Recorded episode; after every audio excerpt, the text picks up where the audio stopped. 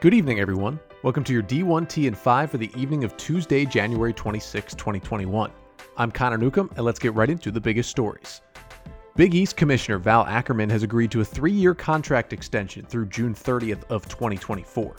Villanova president and Big East Board of Directors chair Peter Donohue said, quote, Val's contributions and value to the Big East Conference cannot be overstated.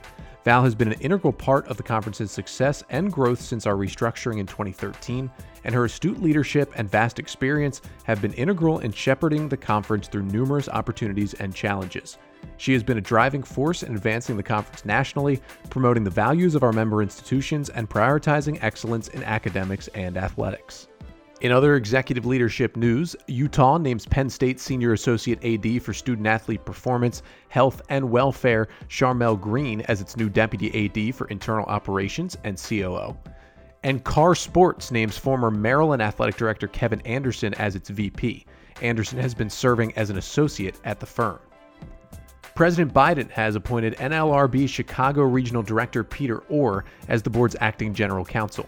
Dave Jamieson of the Huffington Post observes that, quote, considering Ohr greenlighted a union election for college football players, I suspect he'll be a pretty strong advocate for workers and unions. USA Today's Dan Wolken writes, quote, This is interesting. I've always believed that if the union push came now, the NLRB would rule differently. The College Football Playoff Management Committee has appointed Kentucky AD Mitch Barnhart, NC State AD Boo Corrigan, Texas AD Chris Del Conte, former Nebraska student athlete Will Shields, and Virginia Union AD Joe Taylor to three year terms on the College Football Playoff Selection Committee. The management committee also extended Iowa AD Gary Barta to a second season as chair. The AP's Ben Nuckols reports that in addition to the $480,000 spent by the NCAA, the Power 5 conferences spent a combined $1.73 million to lobby Congress in 2020. Quote, by far the most they have spent in a year. With Democrats now in control of both chambers of Congress as well as the White House, NCPA Executive Director Ramogi Huma believes the Power 5 and NCAA NIL proposals are, quote, dead in the water. At this point, all they can do is play defense, which is what we were doing at first. Now we're playing offense. Even with that being the case, though, Tulane Sports Law Director Gabe Feldman contends, quote, I don't know how far even Democratic or liberal Congress people are willing to go in terms of revenue sharing. Many people don't want to be the ones responsible or potentially taking the blame for damaging the sport or this industry that millions of people love. The LEAD1 Spring AD meeting will be held virtually on April 14th. The LEAD1 Institute will also be held virtually as a summer webinar series from June through early July. Additionally, the Fall AD meeting will be held in person in Washington, D.C. on September 21st of 2021.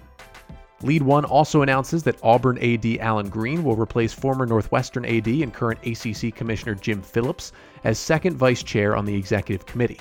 New Mexico AD Eddie Nunez will serve on the committee as an at large representative.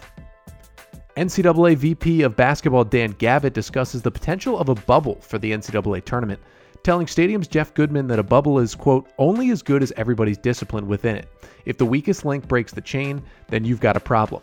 We feel cautiously optimistic and confident that student athletes and coaches and everybody involved are going to be in this together and do the right thing. They have to, or it could result in it not being as successful as we all hope and envision it to be.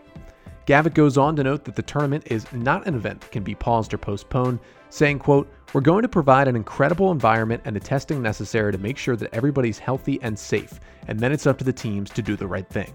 The Athletic's Nicole Auerbach examines the future of the bowl system following a year fraught with financial difficulties and low TV viewership. Big 12 Commissioner Bob Bowlesby said, quote, There's no question that there's a lot of stress on the bowl system, and there are many bowls that are struggling. The top end of the bowl environment is very strong. Part of that is because of the New Year's Six. The tier below that is very strong as well. But there are some that are having trouble making expense payments to teams, and there are some that have gotten some distance away from the philanthropy that they were supposed to have been started to accommodate. In coaching news, Fordham men's basketball head coach Jeff Neubauer is leaving the university effective immediately. Associate head coach Michael DiPaoli will serve as interim head coach for the remainder of the season.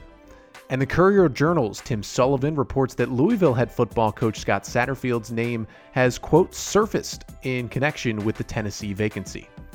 And finally, in COVID 19 news, Iona men's basketball head coach Rick Pitino is out of quarantine after having tested positive for COVID 19.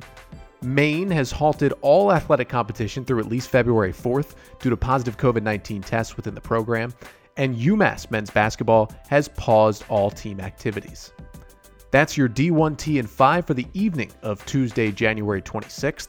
I'm Connor Newcomb, reminding you to join us back here tomorrow morning.